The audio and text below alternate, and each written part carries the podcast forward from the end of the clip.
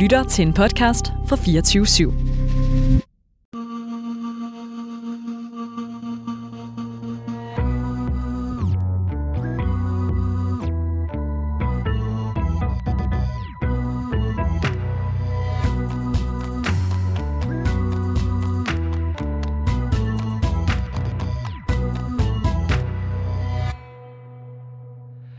Bismillah. Velkommen til det Muslimer taler om. Et program af praktiserende muslimer.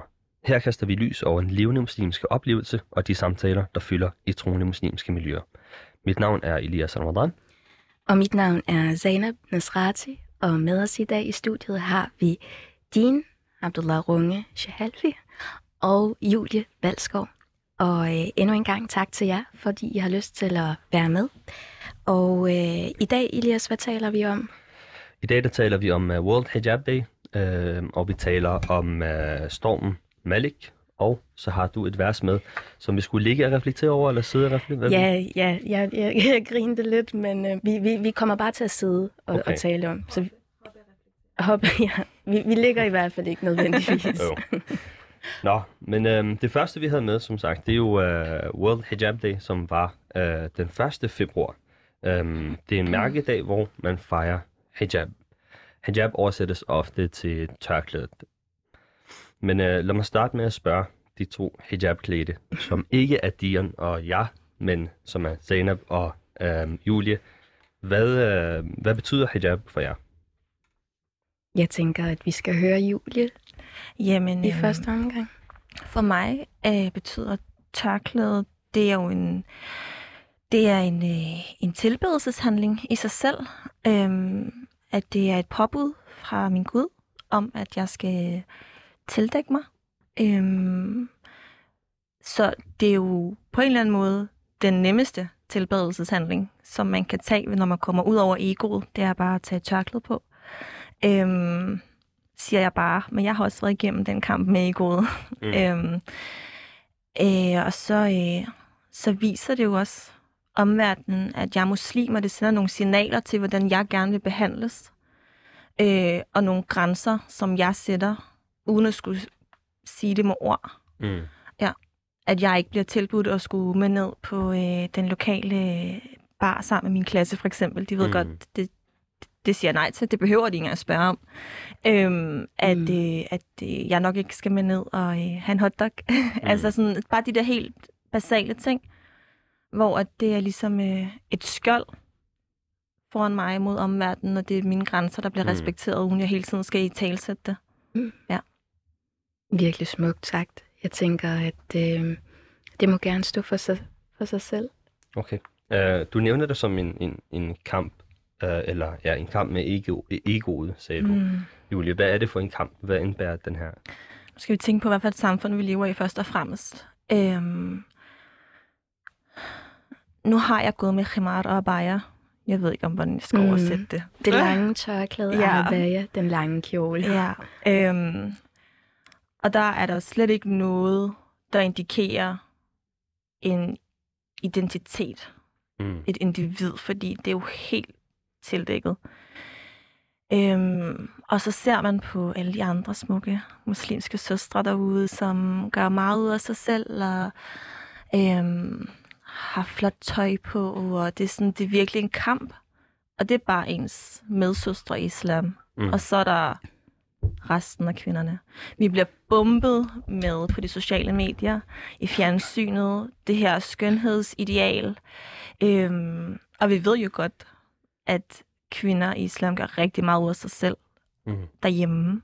Men vi skjuler det ligesom udad til rigtig meget. Øh, så det er den her kamp hele tiden med, at man ikke føler sig som en del af samfundet, men alligevel føler sig en del af samfundet. Og som vi snakkede om tidligere, så for mig handler det rigtig meget om en balance. Mm. Nu går jeg jo ikke med khimar og abaya mere. Mm. øhm, men jeg føler stadigvæk, at jeg opfylder de krav til hijab, fordi jeg tildækker min krop.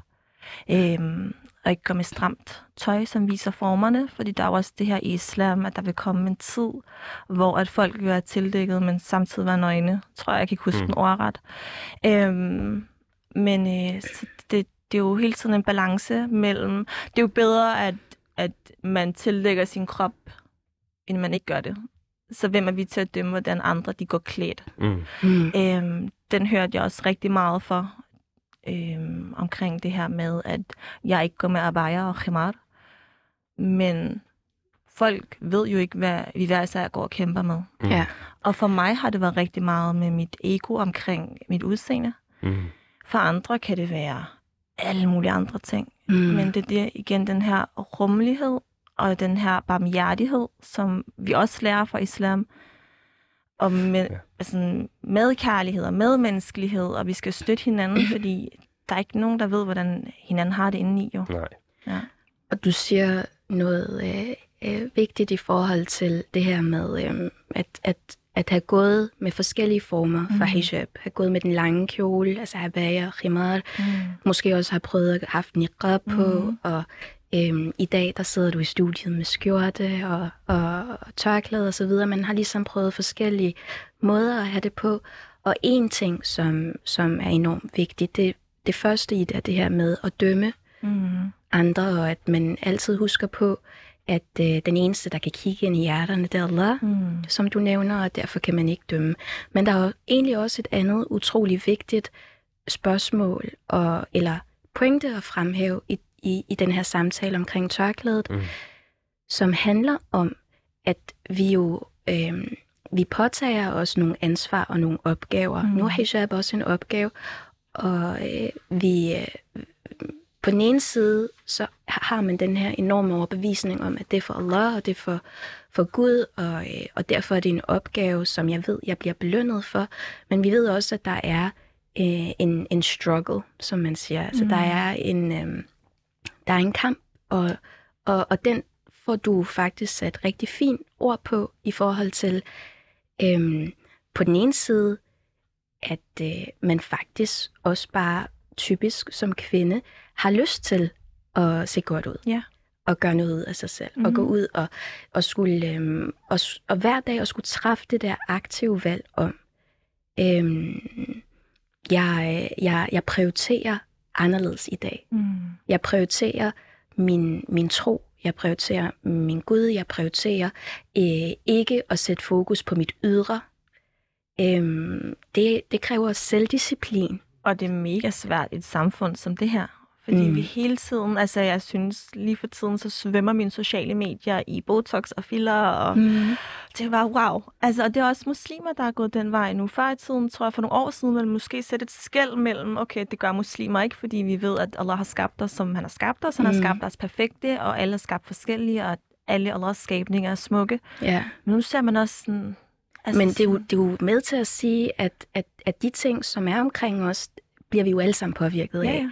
Og, øh, og både muslimer og ikke muslimer. Så den unge øh, 18-årige pige, der lige har taget tørklædet til sig, ser det samme på sit øh, Instagram-feed, Mm. som, øh, som, som, som øh, pigen ved siden af, altså next door, som, øh, øh, men som ikke på samme måde skal træffe de her aktive valg om, fordi det tørklædet gør, er jo en bevidsthed om, hvordan går jeg klædt, og ikke bare, hvordan går jeg klædt, men også, hvad er min udstråling. Mm. Altså, når vi er udad til, der er der en, en der følger der med hijab, sådan helt grundlæggende øhm, øh, ønske om at prøve at være så øh, professionel, lad os bruge det ord, altså så offentlig professionel som muligt, så vi kan være på en måde, når vi er med vores veninder og med vores familie, og, og en helt anden, når vi er ude i det offentlige rum. Der er sådan en, en grænse, Ja.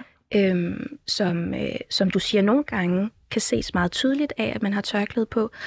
Og så i andre sammenhæng, der, øh, der gør man mindre ud af den. Ikke? Også Ja. der, øh, øh, men at det ideelle og det, som ligger med, med budskabet af tørklædet, handler om, at det er også en adfærd. og Det er også øhm, en, en, øh, en sådan øjensynlig øhm, måde at vise, at jeg er muslim, og alt det, det indebærer Ja. i forhold til, hvordan jeg opfører mig. Øhm, og jeg øh, tænker, at, at en af de helt vigtigste pointer i den her samtale, og, og hvis der skal være noget, jeg ligger i samtalen om hijab, så er det, at man husker, at enhver kvinde, der også har tørklæde på, hver muslimsk kvinde, der også har tørklæde på, også er helt almindelig kvinde, Ja. Mm. ja. der ligesom træffer nogle aktive valg hver dag om, nu dæmper jeg øh, for, øh, for, for en mascara, eller Mm. mm. en tætsiddende kjole, eller øhm, og, og prøve at skrue op for, det er min handling. Det er, hvilket stykke arbejde jeg gør. Det er, hvordan jeg er ordentlig og professionel sammen med dem, jeg omgås med. Øhm, jeg husker jo, da jeg gik på, på gymnasiet, var første gang, jeg begyndte at tænke over hijab, fordi øh, jeg, ja, det har jo ikke været relevant for mig øh, i løbet af mit liv, men, øh, men det der sker, det er, at min øh, lille søster, hun, øh, hun går med tørklæde, og, og det gør min storsøster så også. Øh, men min lille søster, hun begynder at, at eksperimentere med lidt makeup og måske er ja, gå med tørklæde anderledes, end min storsøster gjorde, og så tænkte jeg, det er lidt besynderligt. Og så fangede jeg mig selv i at, i at dømme hende der. Åh, oh, oh. Ja, Mm. Uh, og hun har ingen anelse om, hvad jeg har af, af fejl i bagagen. Ikke? Um, så jeg tænkte, hvis jeg var hende, hvis jeg var en kvinde, hvordan havde mit tørklæde set ud? Um, og så tror jeg ikke, jeg havde været jeg på et billede af mig med skæg og tørklæde lige nu. Nej, nej. Hvis, hvis, hvis jeg var min lille søster, og hun var mig, så tror jeg, så tror jeg ikke, at, at, um, at det havde set meget anderledes ud, end hvad hun gjorde. Mm. Og så gik det op for mig, at uh, det er ikke en særlig god måde at håndtere det på, at gå rundt og dømme andre. Men du nævnte, uh, Julie, noget med, at man dømmer. Hvordan ja. dømmer man? Er det, er, det, er det et dømmende ord? Er det blikke? Er det, hvor- hvordan er det, du føler, at folk dømmer en ud fra dit valg? Jamen, det kan være små kommentarer. Øhm, jeg havde en veninde, som fortalte mig, at en af hendes veninder havde spurgt hende, hvorfor hun ikke påmindede mig om, hvad den korrekte form for hijab var. Mm. Mm. Øhm, nu er det heldigvis en af mine rigtig gode veninder, så hun havde pænt bedt ham og blandt sig om. Øhm, fordi alternativet er jo, at jeg ikke har hijab på. Altså, kan, kan I følge mig? Mm-hmm. Det er sådan, ja, okay, din søster, hun gik måske make op eller satte det lidt anderledes, eller, mm. men, men en ung pige eksperimenterer altid. Muslim eller ikke muslim, alhamdulillah, hun har bare, bare eksperimenteret med, hvordan hun har sat sin hijab. Mm. Øhm, og det er jo en naturlig del af ens egen udvikling og at finde sig selv. Øhm, hun har jo ikke taget den af, kan man sige. Mm. Øhm, så Mm. man skal jo bare have lov til at eksperimentere alt det, man vil. Fordi at, lad os nu sige, at en, en ung pige, hun går i helt stramt tøj og høje hæle med stadig tørklæde på. Der vil min far sige til mig, det der, det forstår jeg ikke, og han er ikke Mm. muslim. Og det forstår vi heller ikke. Men vi ved ikke, hvad hun går igennem. Mm. Det handler også rigtig meget om en kvindes selvværd. Kan hun bære at gå med hijab, hvilken som helst slags, slags hijab, og stadigvæk føle sig smuk? Og sådan elske sig selv. Det handler jo rigtig meget om, elsker de her unge piger sig selv? Mm. Har de haft en barndom med masser af kærlighed, masser af anerkendelse? Øhm, eller har deres forældre, forældre været mangels, mangelfulde på det område? Øhm, fordi en kvinde med lavt selvværd kan ikke gå med hijab og være lykkelig. Mhm. Så gør hun det ikke for Allahs skyld Mm. så bliver det af pligt og af frygt for, hvad andre siger til hende. Mm. Ja. Og det er en enorm styrke. Ja. Nu snakker vi om, om at dømme hinanden også, og, og Dine, du har jo, nu har jeg min lille søster, men du har jo flere børn. Ja. Um, hvordan, altså vi har jo det her i islam, at vi, vi påminder hinanden jo af, af kærlighed. Ja. Uh, man, man er interesseret i den andens bedste. Um, men vi har også lidt det her med, men nogle gange skal man passe sig selv. Ja. Hvordan, uh, hvordan navigerer du i det her uh, ikke. spændingsfelt? Jamen, det er, det, er- altså, det er faktisk næsten ikke engang løgn. Altså, nogle gange så ved jeg det ikke. Altså, Mm. så tager jeg den sådan lidt, øhm, fordi man bliver overrasket. Øh, fordi der opstår hele tiden nye situationer. Mm. Fordi jeg har børn, der spænder i forskellige aldersgrupper. Øh, så der opstår hele tiden nye situationer. Men som du siger, det er så vigtigt at være kalibreret Mm. øh, i sin tilgang til at give råd til sine børn. Mm. Øhm, og øhm, I øvrigt, ligesom du sagde, være kalibreret i, hvordan man giver råd til en ny muslim. Altså Ja. det her med at vide, hvornår er et råd for meget, og hvornår vil det faktisk skubbe den anden hen over grøften. Ja. Lige præcis. Og det, det er en sindssygt svær balance, og jeg har dårlig samvittighed hver dag. Mm. Hånden på hjertet. Så hvad kan man sige? Altså det er, Over Det- for dine børn? Eller? ja, over for mine børn, øh, over for, for, for mine øh, venner og brødre, arbejdet, øh, mm. skolen og, Mm. mm. og, og øh, sammenhæng. Altså der opstår hele tiden nogle ting, hvor jeg jo, hvad kan man sige, når jeg beder til Allah, og jeg har min, min pande i jorden, ja. jamen altså, så har jeg altid et eller andet, en, en lang liste, som jeg kan mm. sige, ved du hvad, her øh, kommer jeg enten til, at du ser det for meget, eller jeg har afholdt mig fra at sige noget, selvom jeg egentlig godt vidste, jeg burde faktisk sige mm. noget. Altid. Kan man ikke komme til at overtænke det? Øh, de, nu overtænker jeg jo, sindssygt. Jo, jo, jo, jo. Men altså, selvfølgelig kan man komme til at overtænke. og, og det gør jeg nok også. Og det er jo også en del af kalibreringen. Mm. Ja. Altså, det er det. Så der er mange faktorer derinde. Ja. Noget af det, som nogle gange kan give dårlig samvittighed, det er måske både af, at vi, øh, vi, vi lærer, og vi har på os... Altså, der er jo en fin balance. Der er en sådan helt fin tråd, der skældner mellem, hvornår er vi muslimer, der er individualistiske, gør hvad der er rigtigt for os, og hvornår er vi muslimer, der også skal gøre, hvad der er rigtigt for andre. Og vi, vi lærer jo, at øhm, hvis man ser noget, der er forkert, så skal man ændre på det. Hvis man ikke kan ændre på det sådan mm. øh, med, med, sin hånd. med sin hånd, lige præcis det er beretningen, så ændrer man på det med sin mund. Hvis man ikke kan ændre på det med sin mund, det vil sige ved at sige noget, så hader man det i hjertet. Mm. Øhm, og det handler jo netop om den her hikma, altså den her visdom, den her mm. sondring, den her mm. skældning, hvornår er det rigtigt, hvornår er det overdoseret, hvornår er det ikke passende at gøre. Og, og jeg tror det også er det, du refererer til, Julie, i forhold til, at øhm, der, der er øh, velmenende øh, piger derude, som siger, hvorfor har du ikke påmindet hende? Fordi, man, mm. fordi de, de ligesom går og tænker, mm. det er min pligt, jeg har lært, at hvis jeg ser noget, som jeg tror ikke er rigtigt, så skal jeg, så skal jeg sige det. Mm. Men det, man måske også skal tænke på, er netop, at alting til sin tid, og mm. det skal være, øhm, det skal lande det rigtige sted, og at det er kun din pligt, hvis du faktisk øh, kender og kan tale ordentligt ja. til vedkommende. Det er ikke nødvendigvis din pligt at gå hen til en fremmed person hvor du ikke kender deres situation, og så fortælle dem kun med ord 1, 2, 3. Og det her med at ændre, kan jo egentlig også være, at man bare er der ja. for vedkommende. Mm. At du stiller spørgsmålet og lytter, hvor er du i dit liv lige nu? Mm. Kan nogle gange være en, en, øh, en konkret handling, hvor at man kan have god samvittighed med, at jeg gjorde noget, uden at man nødvendigvis havde en løftet pegefinger, ja. hvor man sagde, du skulle gøre sådan, eller du skulle gøre sådan. Men jeg kan huske, jeg sad på, apropos Instagram, og lyttede, og så var der den her Sheikh Ammar Shukri, som, som genfortalte en historie om, øh, øh, om den her imam, som, øh, som, som, som kendte den her unge mand, som faktisk tog i byen og, øh, og, og, og drak. Øh, og imamen ville, øh, ville køre hen og have sin bil klar til at, at hente, samle drengen op, og tage ham med og lægge ham på sin sofa, så han kunne drikke alt, altså så han kunne blive ædru mm. på sin sofa. Og øh, når han så stod op om morgenen, serverede han morgenmad for ham, og, øh, og så lå han ham gå igen. Og, og, og drengen, altså den her unge mand, som var tydeligvis et, et, et, sted, øh, hvor at, at han var kommet ud af en, af en vane og var et mørkt sted i sit liv osv., havde fortalt efterfølgende, at han skammede sig osv., men det var helt fantastisk det der med at kunne stå op til sådan et eksempel, ja. der tog imod ham og havde ham, mm. øhm, og lavede morgenmad til ham, og så kunne lade ham gå uden at sige mere, for han havde faktisk allerede sagt nok ja. ved at samle ham op Smart. og tage ham med og give ham. Så det her med, hvordan hvordan giver man det gode råd? Nogle gange er at give det gode råd, eller gør den her aktive handling, bare at være der mm. mm. og lytte.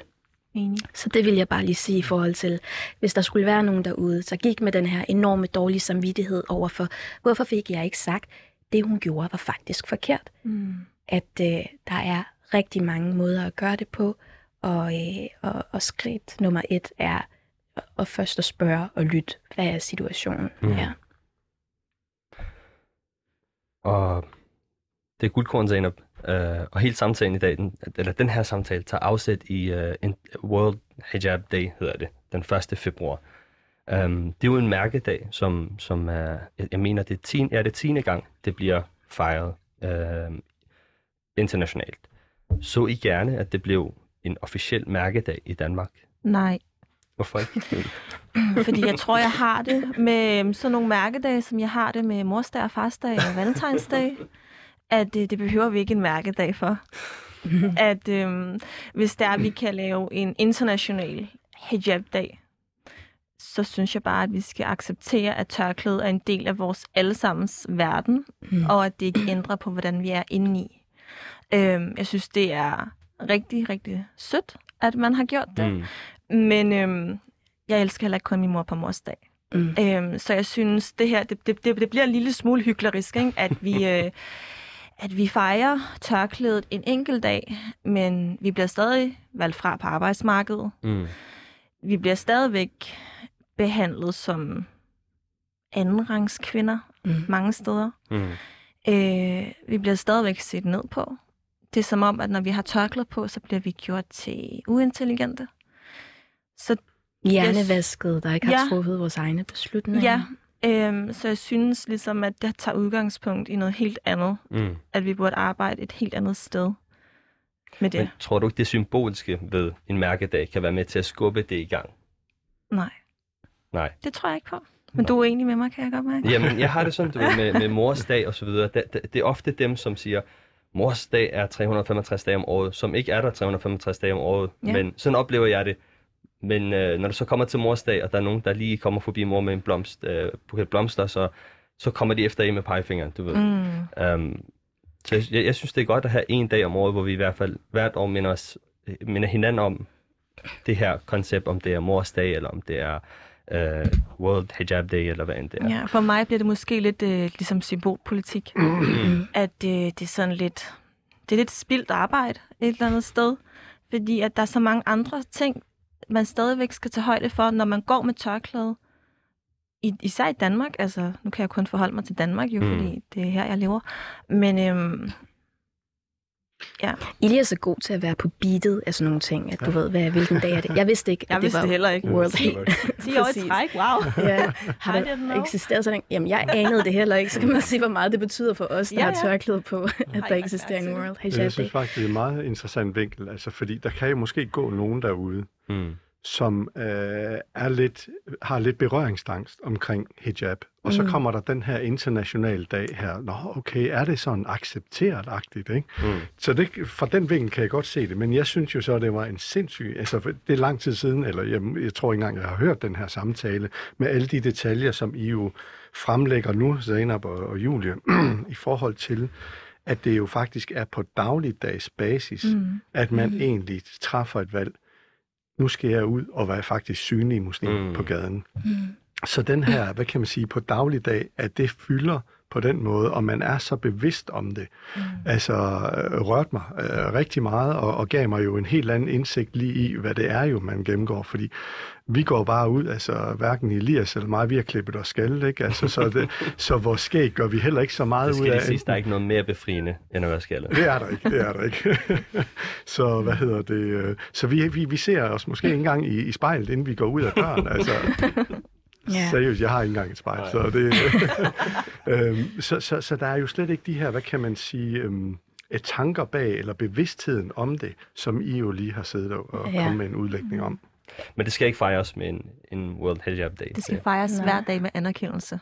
Ja. Sådan. Og, og, og hvis der var noget øhm, i forhold til en international dag. Jeg kunne ikke lade være med at tænke, hvis der virkelig skulle være en dag, som gjorde mig glad, så var det, at man havde en international Eid-dag. Ja. Hvis man vil kæmpe for noget som helst, ja. så er det, at på Eid, på højtiden, ja.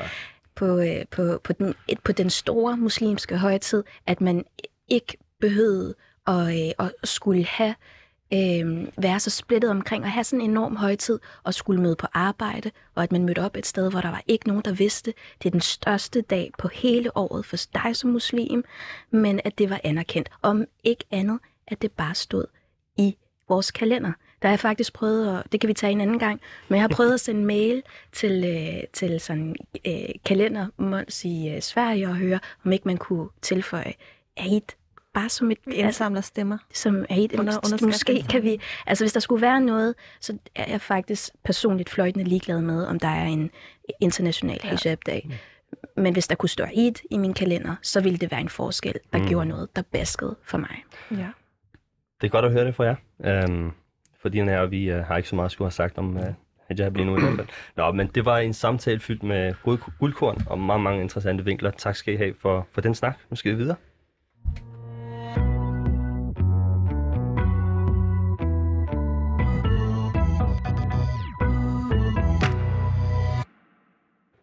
Ja, og øh, i lørdags, der fik vi jo øh, besøg af en meget hård gæst. En gæst, der hedder Malik, eller Malik.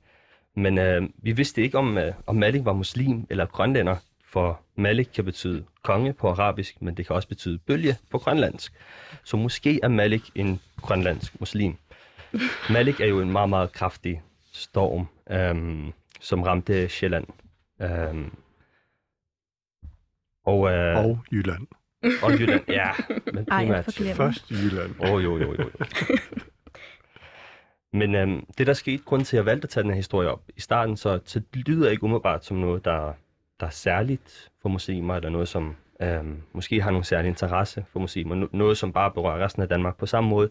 Men jeg fandt ud af, at det faktisk berører mig og os anderledes, når jeg får et opkald af min storsøster øhm, lidt over midnat, lørdag aften, lørdag nat, og så siger hun, øh, hun er i chok. Altså, hun bor på 14. etage, og bygningen ryster.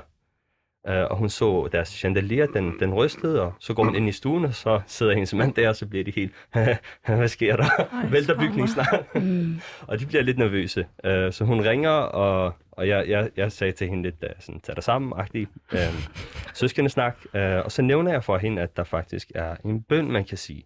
Uh, altså en dua, som man kan sige, når der er en stærk vind, som lyder, Allahumma inni as'aluka khayraha, wa khayra ma fiha, wa khayra ma ursilat bih.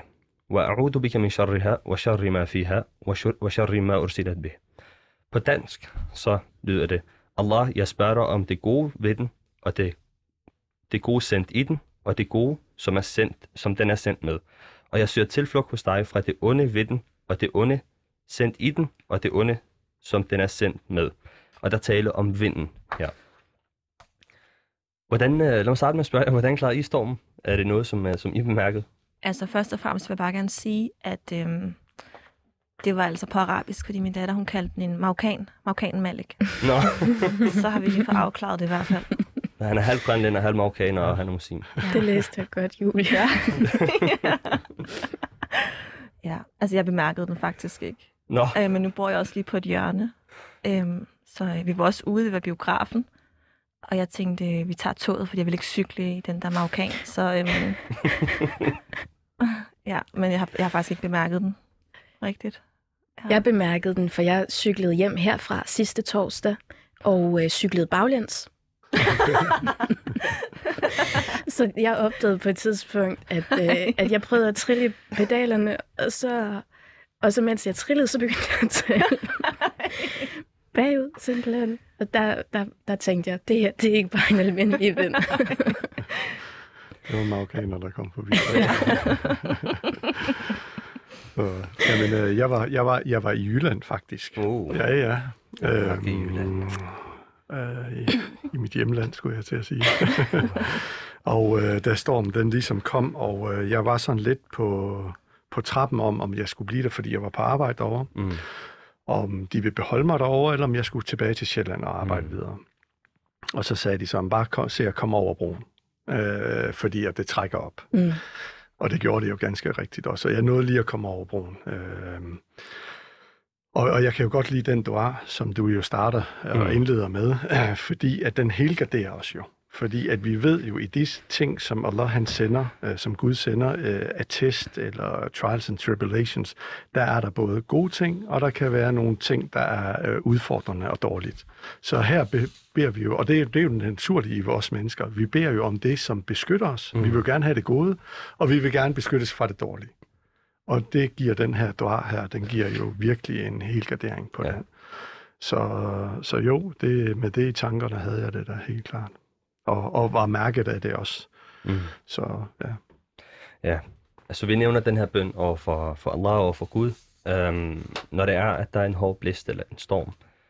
Din, hvordan vil du forklare det koncept af, af at kunne sige en bøn og så føle sig beskyttet over for nogen, som måske vil se det som overtro? God pointe. Jamen altså, øhm, igen, så, vil, så tænker jeg lidt, det er faktisk helt basalt og grundlæggende i et hvert menneske. Uanset hvad for en nationalitet man har, eller overbevisning eller ideologi. så har man altid en eller anden tro på noget. Kan, altså, nu, kom, se, nu springer der sådan en masse ting i tankerne. Men en af de ting, som jeg så, det var et program netop omkring overtro. Ikke? Mm.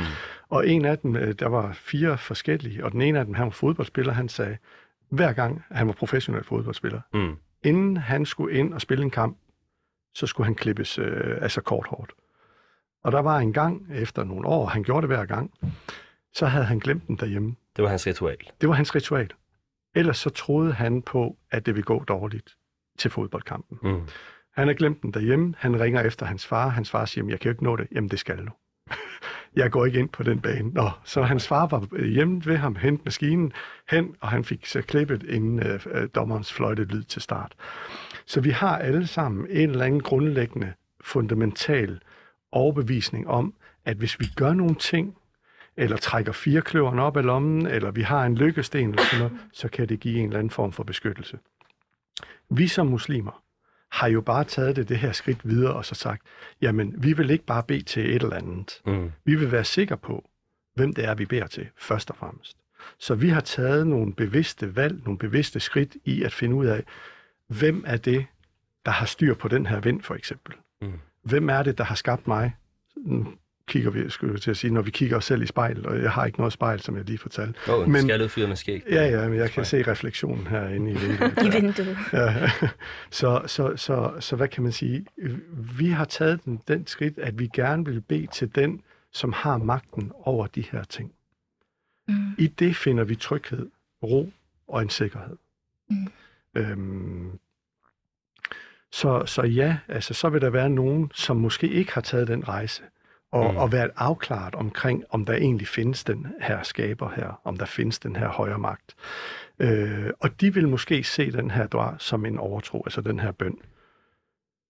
Men i virkeligheden, vi påkalder alle sammen hjælp fra højre og venstre i forskellige situationer, små som store, alvorlige som ikke. Mm. Ja, når, når flyet er ved at, ved at falde så for himlen, så bliver vi alle troende. Så bliver vi alle troende. Det, det bliver det sidste ord for snakken om uh, Storm Malik.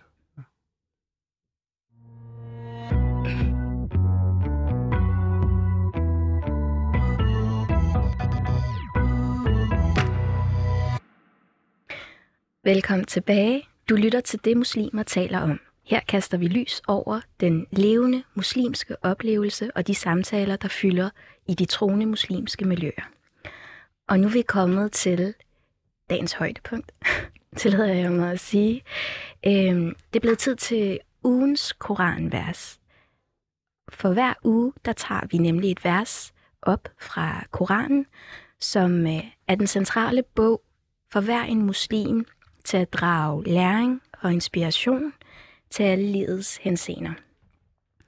Og øh, verset, vi har med i dag, er fra kapitlet Surat Refer, som også betyder øh, den tilgivende Refet, øh, og øh, den, som reciterer verset, som vi skal høre lige om lidt, er øh, Sheikh Ismail An-Nuri. Jeg spurgte øh, Julie øh, i går, hvem øh, hun elskede at lytte til for tiden. Og Julie, du svarede øh, Sheikh Ismail. Vil du øh, knytte et ord til, hvorfor? Jamen, øh,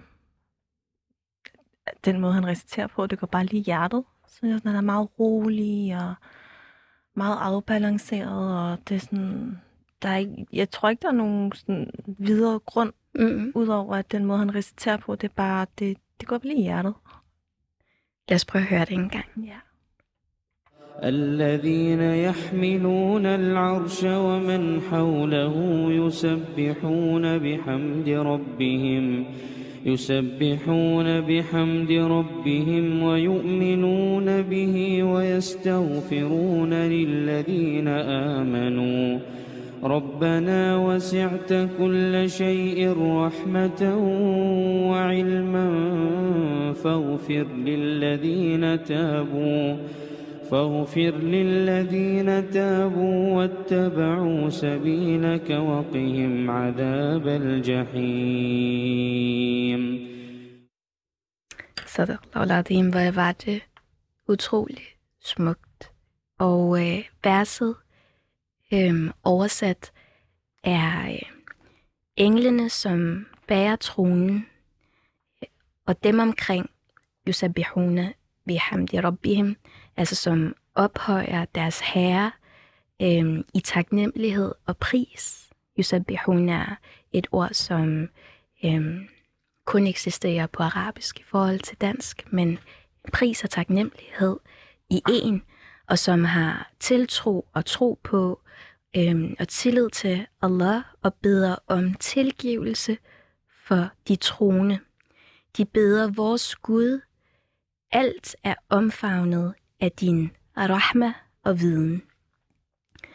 Og rahma øhm, oversættes øh, typisk til barmhjertighed, men er i virkeligheden beslægtet på arabisk til øh, rahim, det vil sige til livmoren mm. i en kvinde.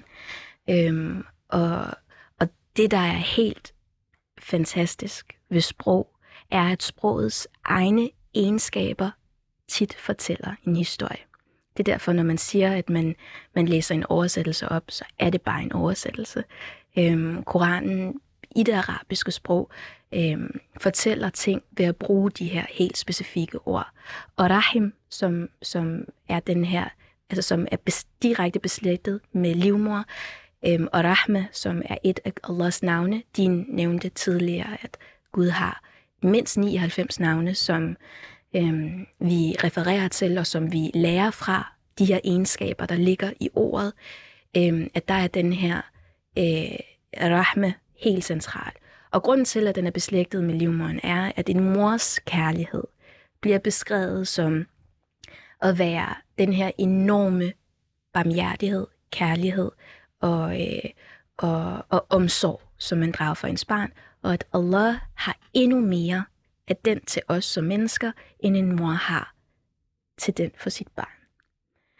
Så øhm, de beder, hvor Gud alt er omfavnet af din rahma og din viden. Tilgiv dem, der angrer og følger din vej, og beskyt dem mod helvedes ild. Og angre, det er oversættelsen af tauba, som er et andet helt centralt begreb, som vi taler om i dag.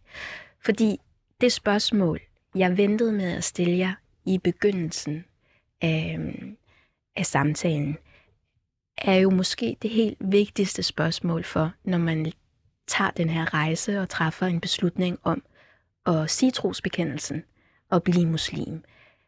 Hvad er det for en Gud, I formoder jeg har forelsket jer i, og øh, øh, hvad er det for en, en, en Allah, en Rahman, som I har taget rejsen hen imod med jeres trosbekendelse?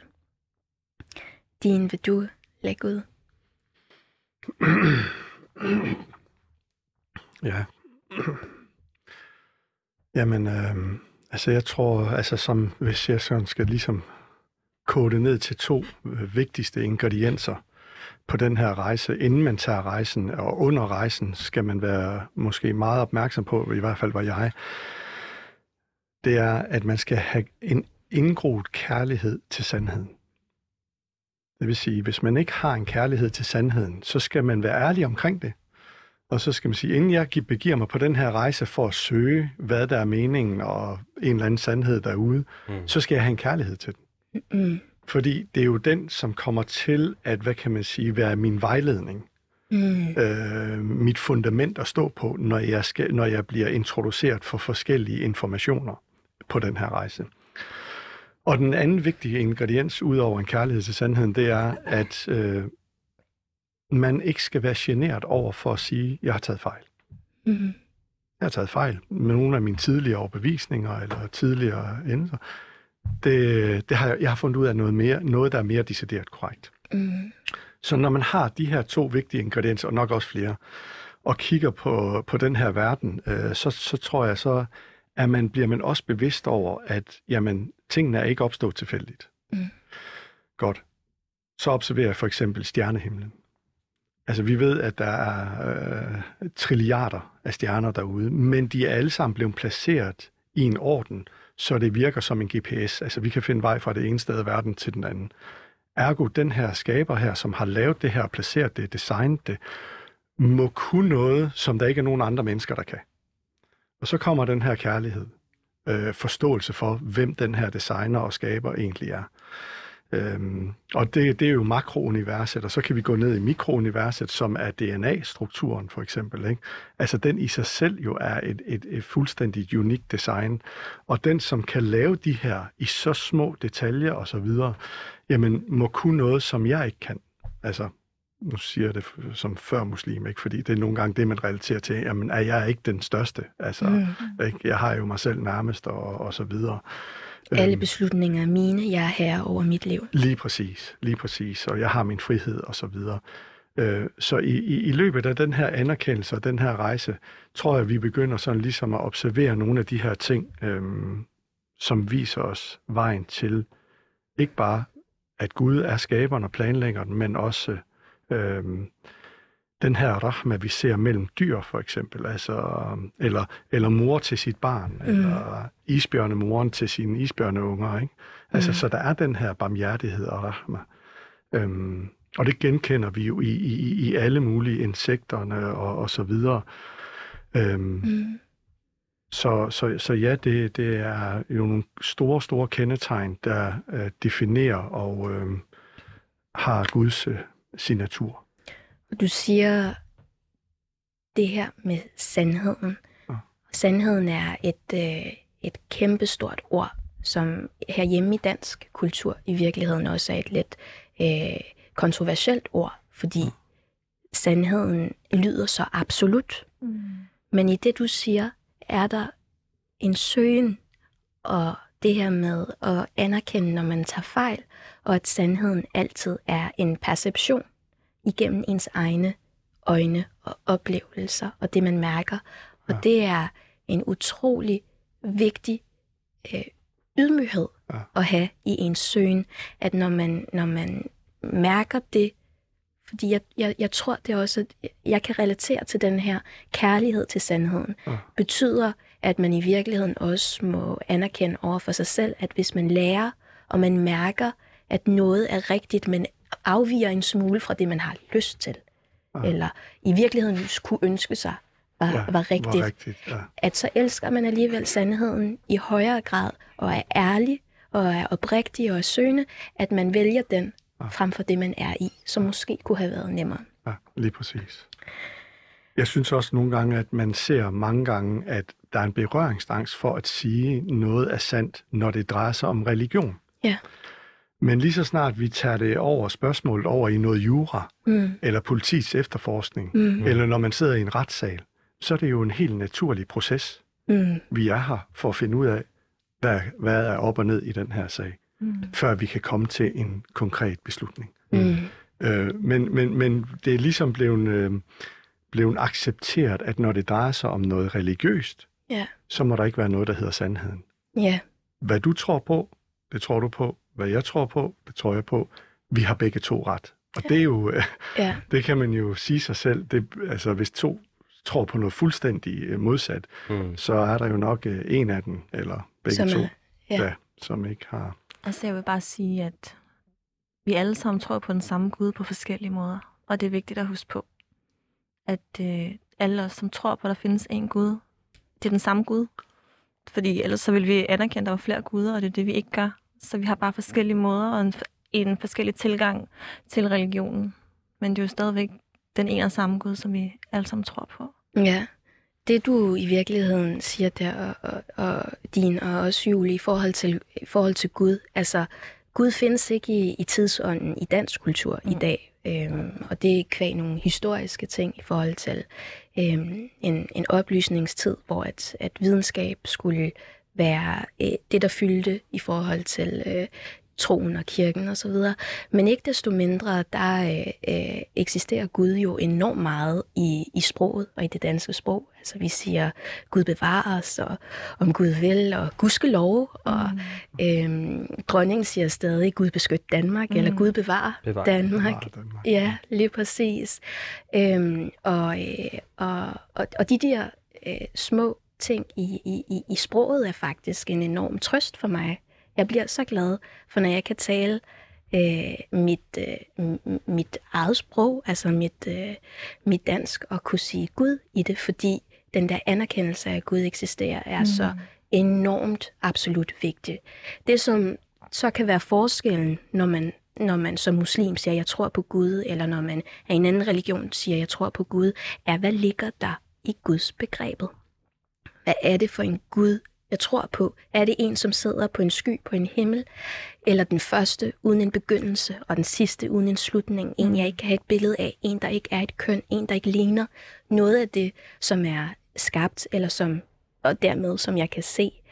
Øhm, og, øh, og, og det spørgsmål kunne jeg også rigtig godt tænke mig at høre fra dig, Julie. Altså den her spæde relation, du fik skabt til Gud helt i begyndelsen.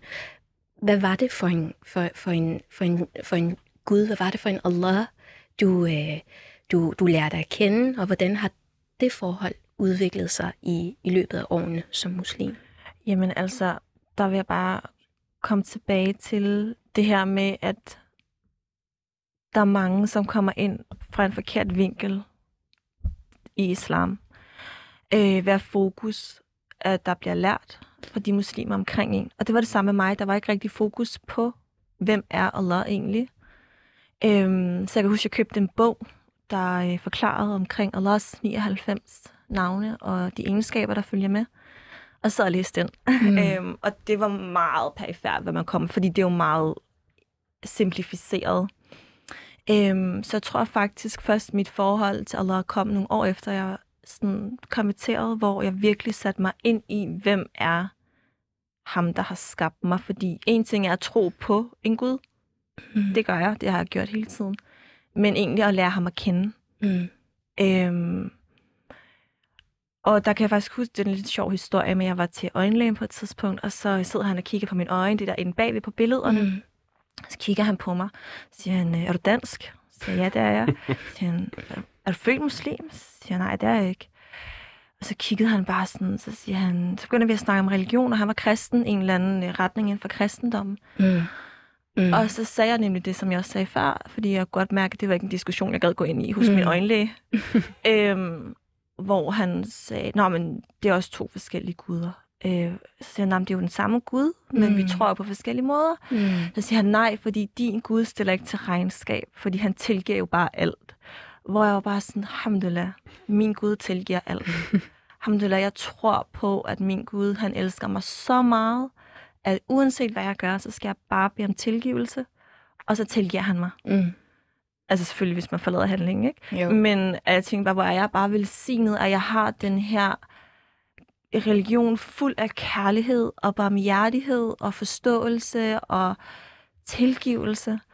At mm. jeg ikke er i en eller anden forstokket... Øh, nu er det ikke kun kristendom bevares, der er sikkert også mange inden for islam, der tænker sådan, men who knows, men at jeg wow, tror på wow, wow. min, ja, jeg tror på min Gud, han er tilgivende. Ja. Og fuld af kærlighed. Ja, at han er Rahman, ja. har den her Rahman, som vi snakker om. Og det, som er øh, øh, sådan, altså helt kuldegysende og nakkehårrejsende, når man hører det vers, vi lige afspillet i begyndelsen, er øh, Rabbana wasi'ata kulla shay'in rahma. At hvor Herre, din rahma indbefatter, eller altså under den svinge er alt. Og i det ligger netop, at, at Guds kærlighed til os er ikke kun til os som muslimer, mm. der læser de her ord, når vi åbner Quran, men til alt. Til planterne, mm. til dyrene, til øh, alle mennesker, uanset hvor man skulle komme fra, fordi vi har en helt grundlæggende overbevisning om, at så længe vi lever på det her liv, der er vi alle sammen potentielle tilbedere af Allah. Øhm, og, og, og det er sådan en vigtig påmindelse. Altså, jeg, jeg tror, øhm, i, i mine mange møder med, øh, med både nye muslimer, eller muslimer, som, som har været det hele deres liv, har det her spørgsmål i forhold til den der grænse, der skældner os, er, er helt forsvindende lille. Mm. Øhm, og i forhold til konversioner, i forhold til at møde nye muslim, øh, kan jeg godt nogle gange blive forundret over, at det er som om, man ser et helt nyt menneske over for sig, den dag vedkommende har taget shahada. Men mennesket har været det helt samme hele sit liv. Mm. Du ændrer ikke personlighed eller tanker, eller du, du, du udvikler dig. Du er på en søgen, og den søgen har du formentlig været i i en lang periode, op til du tog den her shahada. Mm. Så det her med at huske på, at Allahs rahme, den her barmhjertighed og kærlighed, og, mm, er så altomsluttende, at den virkelig indbefatter os alle, kristne, jøder, muslimer, ateister osv. osv. osv. Øhm, altså, øh, så længe vi lever, og så længe man, man, man, man har muligheden for at kigge indad. Mm. Øhm, Din, da vi snakkede, der nævnte du det her i forhold til øh, øhm, et, et, et punkt omkring AFO. Mm. Øhm, vil, du, vil du prøve at beslægte det her ord AFO, altså det her med at overse til det, Julie snakker om, tauba, i forhold til ja. øhm, og, og angre og bede om tilgivelse? Ja. Altså det her med, at hvad kan man sige, at Allah han har givet sig selv, eller Gud har givet sig selv det navn, der hedder Al-Afur, altså den, der overser og den, der ignorerer. Mm. Det er en, en kategori for sig, som, hvad kan man sige, når man øh, læser lidt om det og, og, og studerer det lidt, så kan man ikke undgå at blive forelsket af det. Vi ved, at øh, pro, pro, profeten, Salams, øh, profeten Muhammad Salams, øh, øh, hustru Aisha, hun spurgte profeten i Ramadan måneden, den vigtigste, bedste måned på hele året, så spurgte hun, hvad skal jeg bede om på den bedste nat i hele året? Mm. Og så gav profeten sådan, uh, hende den her uh, dua, altså den her bøn, at sige, bede til, til, til Gud og så sige, åh Gud, du er den, der ignorerer og overser. Mm. Og du elsker at ignorere og overse. Så ignorere og overse. Altså, og her bliver der jo indforstået min fejl mm. og mangler. Så ikke bare har Gud givet sig selv det navn, den der overser og ignorerer, men han elsker os at gøre det. Så hvad holder os tilbage om at bede om det? Øhm, og, og her kan vi jo ligesom, hvad kan man sige, fordi når Gud han giver sig selv de her navne, den, mest barmhjertige, den mest tilgivende, den der overser, så kan vi jo også godt lide at gøre det med, i, i, i, til hinanden. Vi kan mm. godt lide at, at være barmhjertige ved hinanden. Vi genkender barmhjertighed meget, meget, meget hurtigt mm. og meget stærkt. Mm. Så det, at vi, det her element af at overse hinandens fejl og mangler, det er et vanvittigt aspekt. Altså, det er stærkere end kærlighed. Altså, nu ved jeg godt, nu er der nogen, der siger, hvad for noget? Og sådan. Men, men seriøst tænk lige over At ignorere hinandens fejl på den her måde. Fordi hvad betyder det at ignorere? Det betyder, at der slet ikke er noget i mit hjerte. Det er kærlighed. Det, jamen, jamen øh, lige præcis. Altså, lad os, nu, nu er det ikke for, jeg ved godt, uh, alhamdulillah, Elias uh, og mig, vi er rigtig gode venner og brødre og så videre, så derfor kan jeg godt tage et eksempel med ham. Men lad os sige, Elias han har sagt noget om, om mig, som jeg føler et eller andet i hjertet.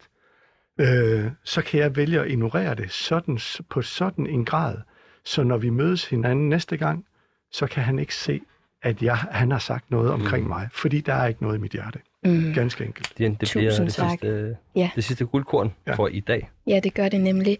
Øhm, for vi kunne dykke ned i alle de her navne i flere timer. Det må mm. vi gøre igen næste ja. gang. Tusind tak, Julie Valsgaard, lærerstuderende, og, øh, og din for at være med i dag. Selv tak. tak.